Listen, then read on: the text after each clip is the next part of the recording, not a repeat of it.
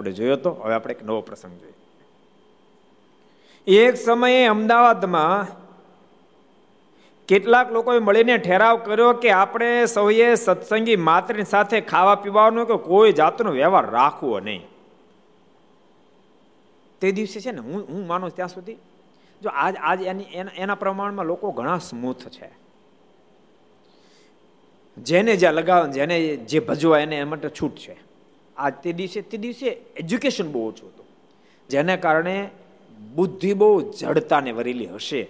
આ બધા પ્રસંગ જોતા એમ લાગે. જેમ એજ્યુકેશન વધે તેમ માણસની મતિ, બહુ સાચું કહો, માણસની મતિ સ્મૂથ થાય. તમે એવું નહીં માનતા, એજ્યુકેટેડ માણસ ભગવાન ન ભજે. યાદ રાખજો, એની બુદ્ધિ સ્મૂથ છે, એને કોઈ ભજાવનારો મળે ને તો એ ભગવાન ભજે. કોઈ ભજાવનારો મળવો જોઈએ. હા એ જરૂર તર્ક કરશે. જરૂર એની બુદ્ધિ છે એટલે તર્ક કરશે. પણ તર્કનો મતલબ એમ નથી નાસ્તિક છે. એવો અર્થ નથી થતો નાસ્તિક છે. પણ ઠાકોરજીને બુદ્ધિ આપી. તો એને એમ થાય, આમ કેમ થયું? આ કેમ થઈ શકે? એનો તર્ક છે. એમ તર્કને જો તમે સંતોષ આપી શકશો, તો અવશ્ય એવું એ જેટલો દ્રઢ ભક્ત થશે, એટલો કદાચ પેલો નહીં થાય. એટલો દ્રઢ થશે.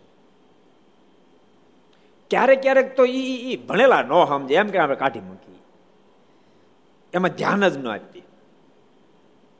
એવું નથી. ભારત દેશમાં જન્મેલો પ્રત્યેક વ્યક્તિ ભગવાન ભજવા હાટું ભારત દેશમાં જન્મ્યો. નહીં તો પાકિસ્તાનમાં ન જન્મે. ભારત દેશમાં મેડિકલ કોલેજની અંદર એડમિશન લીધોનો મતલબ ડોક્ટર થયો એટલે લીધું. નહીં તો લે નહીં ને.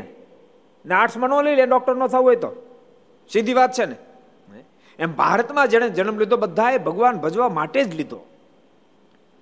પણ ક્યારેક નારાયણ નારાયણ સ્વામી નારાયણ નારાયણ નારાયણ. સ્વામી નારાયણ ભગવાનની જય શ્રી હરિ કૃષ્ણ મહારાજ શ્રી રાધારમણ દેવ શ્રી લક્ષ્મી નારાયણ દેવ શ્રી નર નારાયણ દેવ શ્રી ગોપીનાથજી મહારાજ શ્રી મદન મોહનજી મહારાજ શ્રી બાલકૃષ્ણ શ્રી રામચંદ્ર ભગવાન શ્રી કાષ્ટભન દેવ. ઓમ નમઃ. પાર્વતી પતય. હર હર મહાદેવ હર